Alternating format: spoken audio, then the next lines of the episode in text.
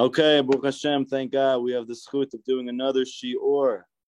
And we have the merit of doing it from Sichot HaRan, the beautiful, wondrous conversations which we're going to analyze and learn from and try to draw closer to Hashem from.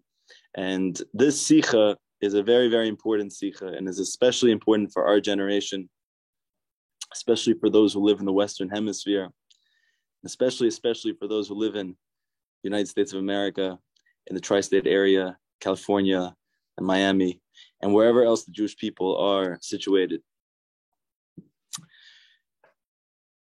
Now, this this sikha might might not be so easy to digest uh, uh, initially, but you should really sit and meditate on it and, and let it percolate. And hopefully, Bezrat Hashem, you're gonna hear exactly what you need to hear, even though it's not what you thought you were gonna hear. Okay, so Rabbi Nachman is teaching this on achieving real wealth. In these times, Rabbi Nachman says it's very difficult for a person who's dati to have wealth. Simply put, Rabbi Nachman saying that the reason why people who are more spiritually inclined, who are working on, let's say, learning Torah or doing the mitzvot or trying to help other Jewish people um, for the majority of their day in some spiritual capacity, one way or the other, it's very, very difficult for that same person to have a lot of money.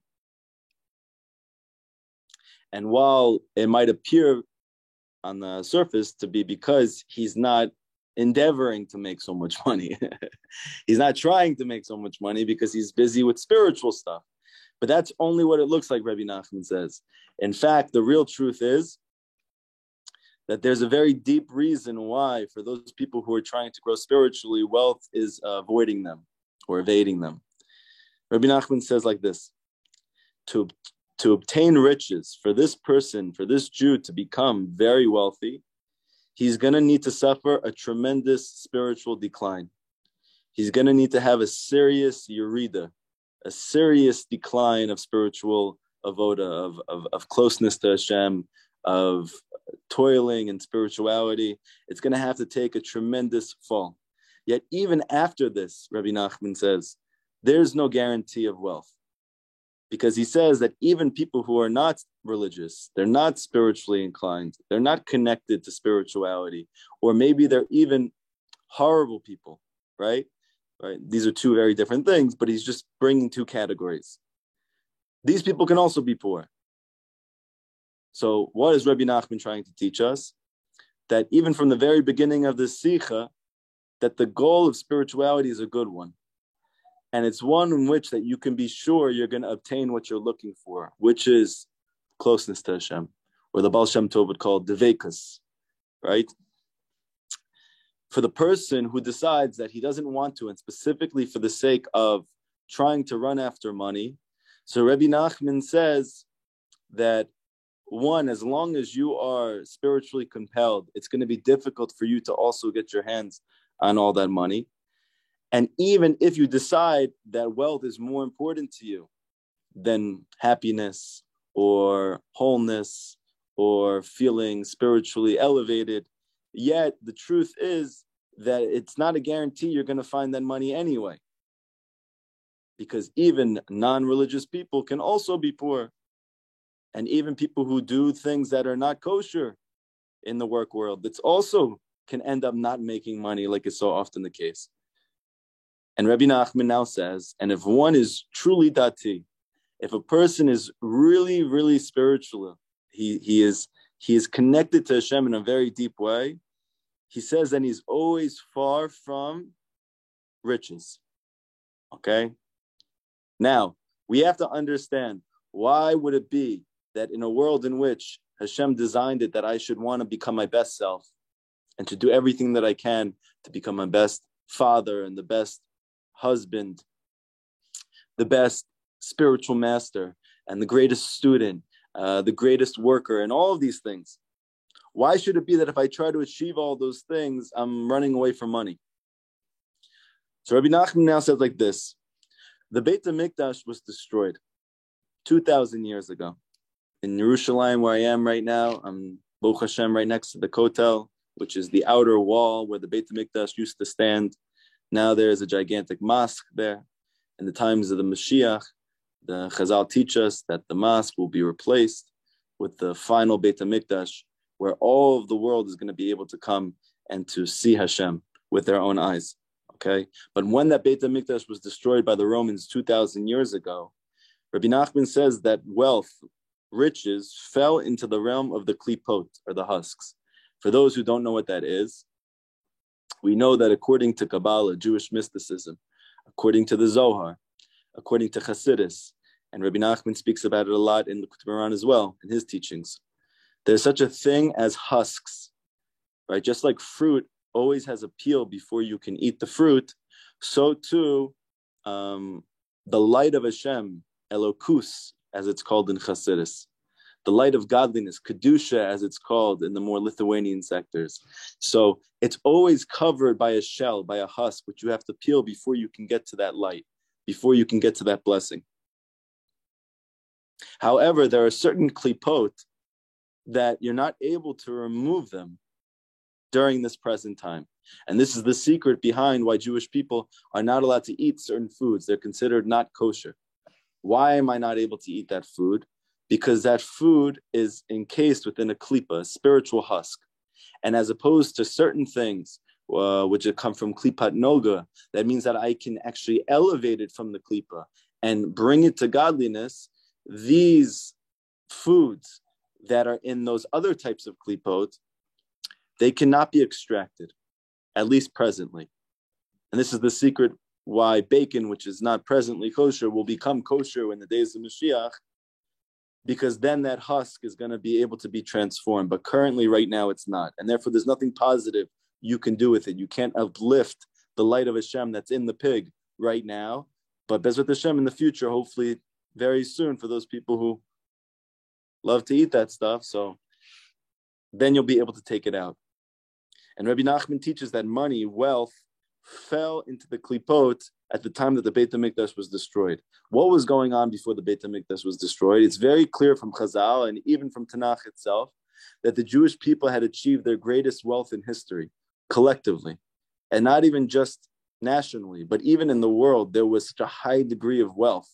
And the reason is because wealth comes from the Beit HaMikdash being established. The Beit HaMikdash is the place, according to the Arizal and Rabbi Nachman, that Da'at is revealed that God consciousness is revealed at the highest level. And Rabbi Nachman says, for the highest revelation of godliness, you need the greatest amount of wealth. And this is the reason why the Jewish people were so wealthy then, because we had access to the greatest level of consciousness of godliness. But when the Beit HaMikdash was destroyed, that consciousness went into exile. And as a result of that, money went into exile. And now, if you're going to go get it, Rabbi Nachman says you have to go down into very dark places and you're likely not to come back up unscathed. Because in Hebrew, we have a pasuk that says, she fell with wonders. Speaking about the Beit HaMikdash, she fell in a wondrous way. But the word for wonders, Rabbi Nachman says, palayim. If you flip the letters around, Rabbi Nachman says it says alafim, which means thousands which doesn't literally only mean thousands in terms of like dollars, but thousands means a tremendous amount of wealth. You've achieved wealth. So now Rabbi Nachman says, if you plug this back into the pasuk, it doesn't say she fell with wonders. It says that the wealth or the thousands they fell. How long are they fallen until? Until Mashiach comes, until the Beit HaMikdash is rebuilt. The thousands of wealth have fallen playim astonishingly. They have fallen so deeply, Rabbi Nachman says, it's a wonder. If a person desires these thousands or this wealth, he too needs to fall with them. But even then, Rabbi Nachman says, he's not even assured of getting that wealth. And therefore, Rabbi Nachman teaches us it's very difficult for people who are truly spiritual to become simultaneously wealthy. Now, you need to know that Rabbi Nachman is not coming to tell you that money is not good. He's not coming to tell you that supporting your family is not a, a worthy endeavor. He's not uh, saying anything negative about money at all, in fact. And this is the opposite of what you might think that a person who is a spiritual master, who his whole entire orientation to life is based on getting close to Hashem, maybe he doesn't care as much about money. But Rabbi Nachman is not teaching us that. And he's not saying money is bad at all. He's actually saying that the cause of our suffering is the fact that we don't have enough of it. This is the Chiddush of Rabbi uh, Eliyahu Chaim Rosen, or Tzvi, uh, Tzvi, Tzvi Chaim Rosen. Sorry, I know Yaakov Chassid knows this. Tzvi Aryeh Rosenfeld. I'm so sorry. It was his uh, yahrzeit only yesterday. So he's the one who says that Rabbi Nachman is pointing out the chiddush of Rabbi Nachman is that the reason why we suffer so much because we don't have enough money. But he's adding to that fact that presently, if you're going to try and rectify that problem by running after that money, there's a very likely chance you won't obtain it unless you want to forsake your spirituality completely or you want to forsake being a good person. However, he says that even if you do those things, you're still not guaranteed that wealth. Why? Because it's in the realm of the klipot, it's in the realm of these husks that are presently incapable of being extracted. He says there are some rich tzaddikim, there are some spiritual people that they are very wealthy, but he says that even their wealth is burdensome and it harms their devotions, right? They're doing it in order, let's say, to be able to bring people over their homes so they can show that people who are spiritually inclined they can also have money and that and that way they take care of the western world's uh, yearnings that i'm not just looking for um, meaning in my life but i for sure want to have wealth and therefore you can have both. Rabbi nachman says that that person ends up spending a lot more time than he anticipated running after that money instead of doing the kiruv that he was hoping with that money or that he was planning on making that money so he'd have more time to learn, so he'd have more time to do all of these things. But he says ultimately it usually only ends up harming their devotions because they have to work much more than they anticipated for that money or travel for it. And though they seem wealthy, meaning these people who made it, they're both spiritual and they have a lot of money, Rabbi Nachman says they still don't have the ready millions of those people who are not spiritual. They're not multi billionaires like you see in the world. They're people that they have millions. But even in today's day and age, it's not considered truly wealthy because he said true wealth and godliness, they are now really unlikely to be found together. Rabbi Nachman now cites his grandfather, who he was named after, Rav Nachman Hordenker. And just as a, a interesting side note, uh, growing up, I always thought that my father's side where my last name comes from, was um, Czechoslovakia and, and Hungary, uh, places like this, Austria. And um, and I went on this website called Ancestry.com. I'm not plugging the website, but I'm just telling you what happened.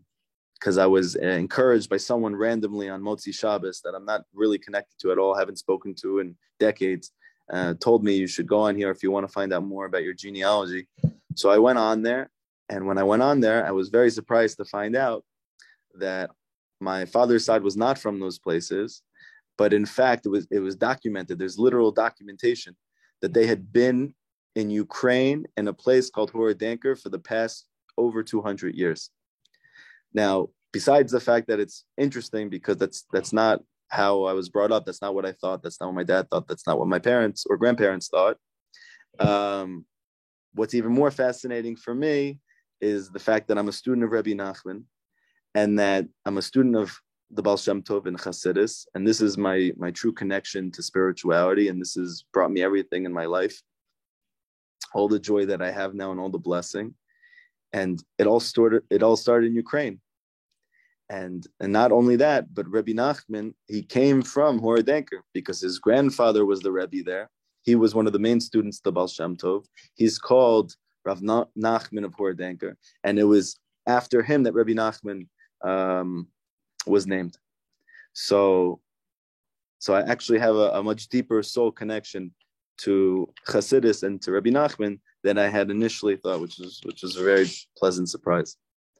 Um, and now Rabbi Nachman cites his grandfather, Rav Nachman Horodenker, of blessed memory, and he spoke about this pasuk, a very famous pasuk in Mishlei, where Shlomo Melech who was at the time of the Beit HaMikdash, who was one of the wealthiest people in history, and his nation was the wealthiest that it had been in history, he said that long life is in the right hand, and in her left there is wealth and honor.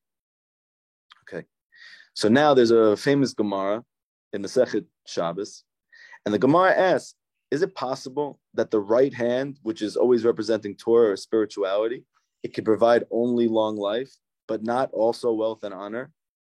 And an answer is that since it can provide long life, meaning this world and the and the world after this one, it could certainly provide the wealth and honor of this world. This is the Gemara.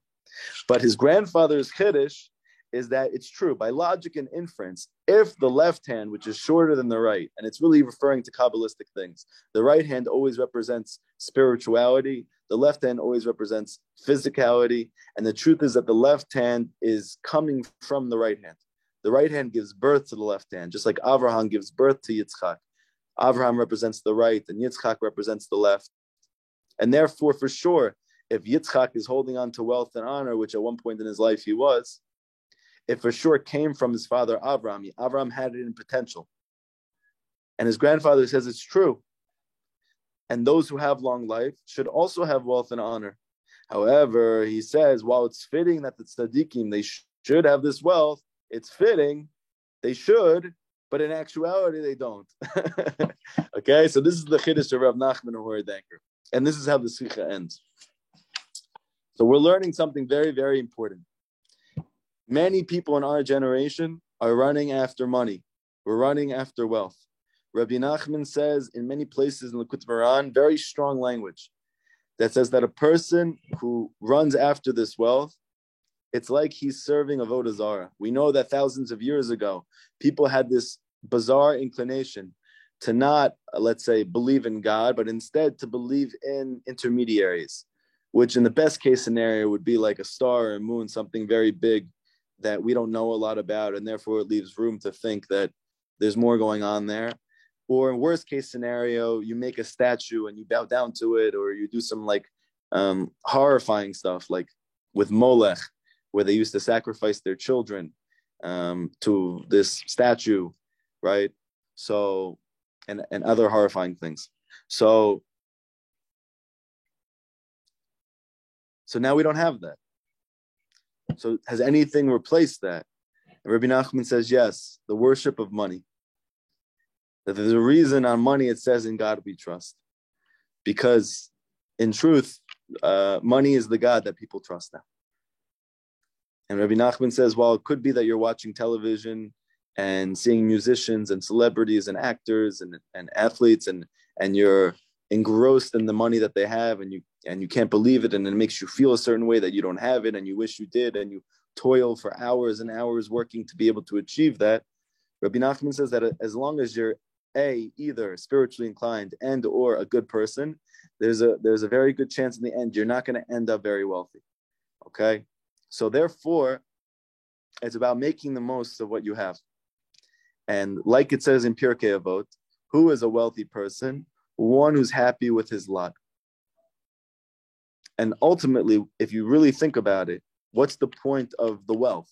You know, I remember I used to work with the, the Bukharians in Queens, these, and there's um, there's a culture, especially amongst the younger generation, to really hustle. You know, to run after money. It's not coming your way easily. You're gonna have to go grind for it. So I had these kids, and they were with me, and and I was I was asking them why you want the money so bad because they were like even at a young age even for me I when I was that young I wasn't running after money but they were already at like 12 or 13 so so I asked them why do you want the money so they said what do you mean I said well if you're trying so hard to get it you must want it for a reason. And they looked at me like I was crazy and they said yeah of course you need money uh, for everything that you want everything that you you want to purchase everything you want to buy the nikes and the ipods and the airpods and the and the video games and the cars and, and, the houses. You need money for all of that so why wouldn't i want to go run after those things? So i said so why do you want those things? So they had to really think about it. And then they said because it makes me happy and i said to them very good so you want to be happy they said yeah i said so why don't you run after being happy they said, What do you mean? I said, Well, you could be happy right now. The Torah teaches all you have to do is be happy with whatever Hashem gave you. You have to be content with it, and you're going to be very, very happy. Rabbi Nachman has a story of his 13 stories about the simpleton and the sophisticate.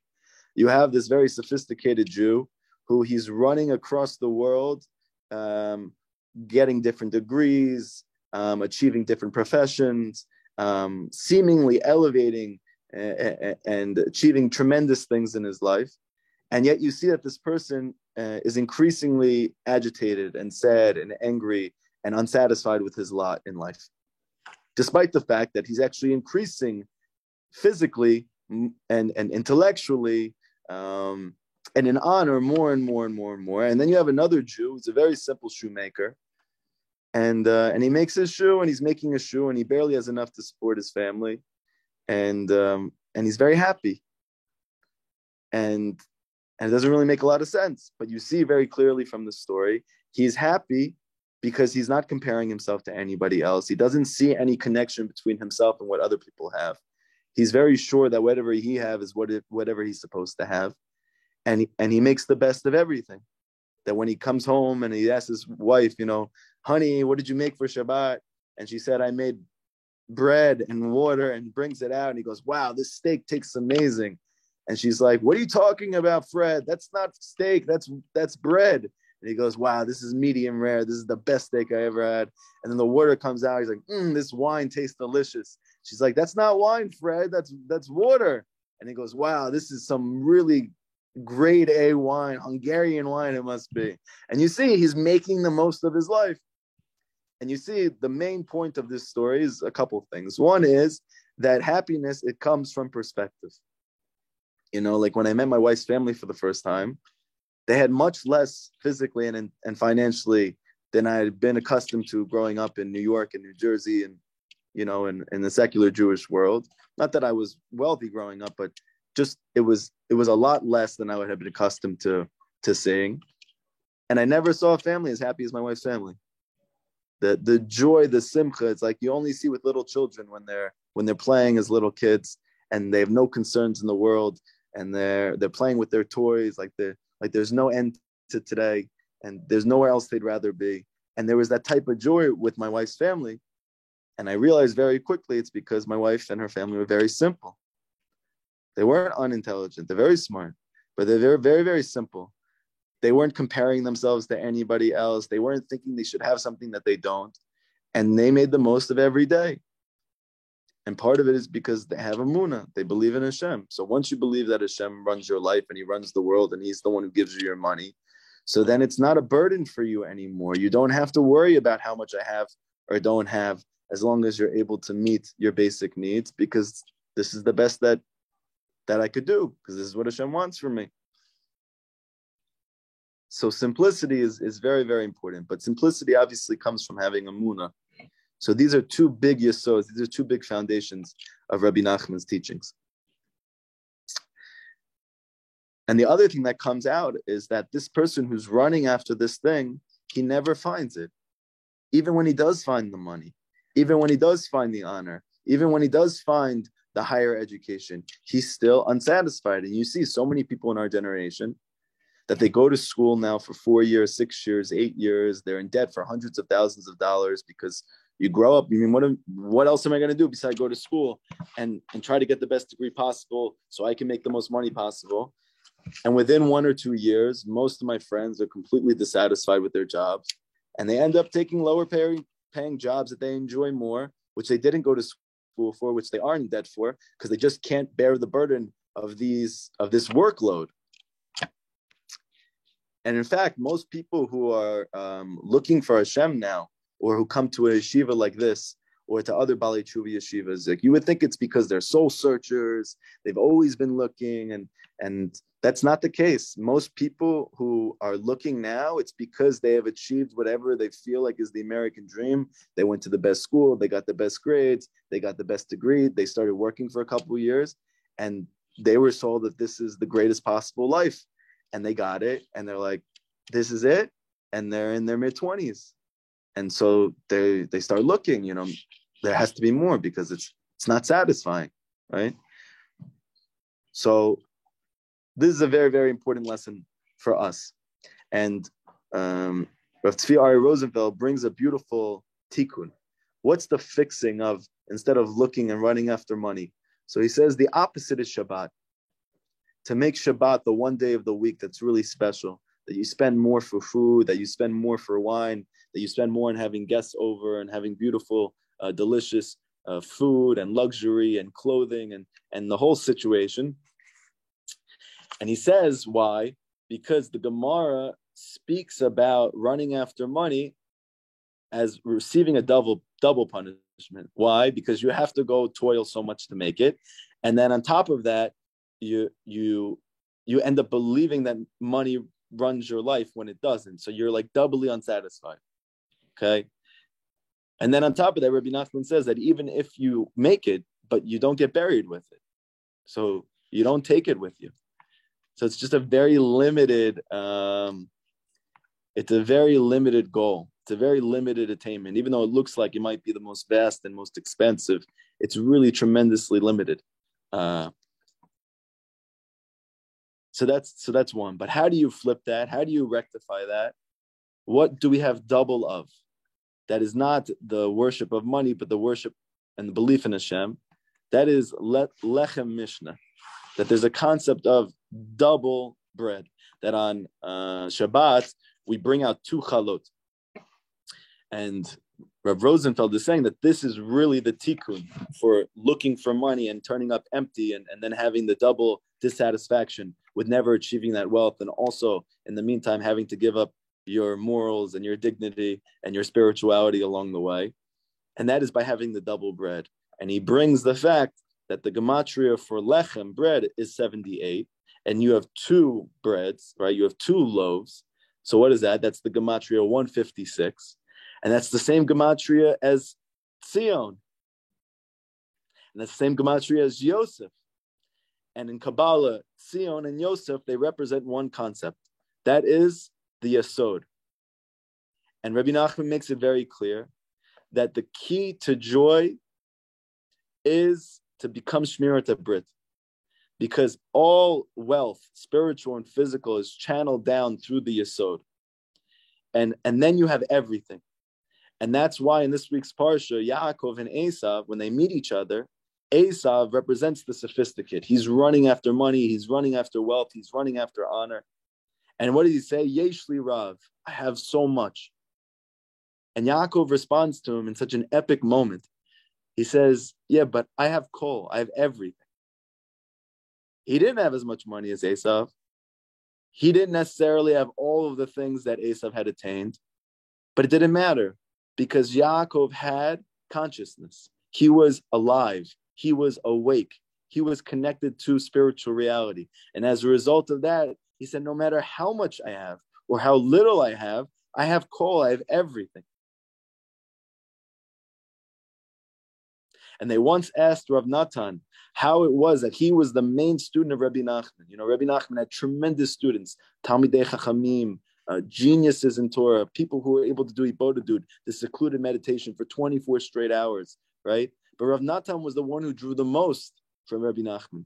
What was the reason? Because Rav Natan said, it was true, I had Rav, I had a lot. But when I got to Rabbi Nachman, he had kol, he had everything. And he said, a lot is nothing in the face of everything. And so I made myself like nothing to receive kol. And the deep secret of this is that kol is only found with the tzaddik. So if a person achieves spiritual mastery, which Rabbi Nachman says you're guaranteed to, if you run after this thing, you will get it, even if it takes days or months or years. This is not a um, investment that is going to turn up empty. Whereas when it comes to money, you for sure are going to have to leave behind spirituality or being a good person. And in the end, you may not even get it.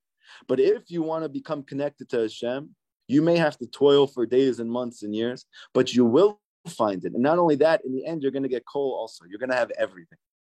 And that everything doesn't mean physically everything. It means that you're going to have the state of mind, you're going to have the joy, you're going to have the simcha, you're going to have the peace and serenity that comes with knowing that everything comes from Hashem. And then you have everything. Because joy is coming from consciousness, it comes from perspective. That's the secret of why joy is not found in the lower spheroids, which have to do with emotions or physicality. It comes from Bina, Bina means understanding. What, why does joy come from understanding? Because the deep secret here is joy comes from understanding reality. Rabbi Nachman says that when a person's connected to truth, he's happy. And when he's invested in lies, he's sad because it's all about mindset.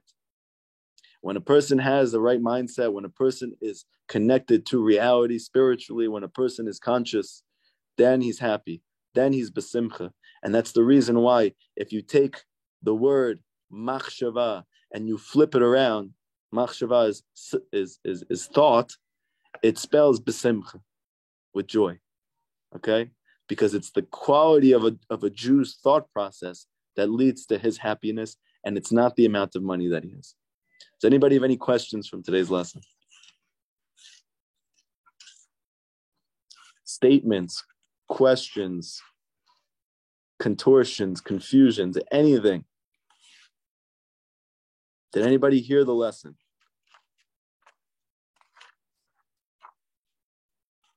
No. Wonderful. Oh, great class. What is the prayer? Okay, you heard it. Thank God.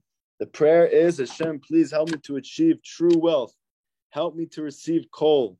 Help me to have everything like Yaakov Avinu had, like Yitzchak Avinu had, like Avram had, like Yosef embodied.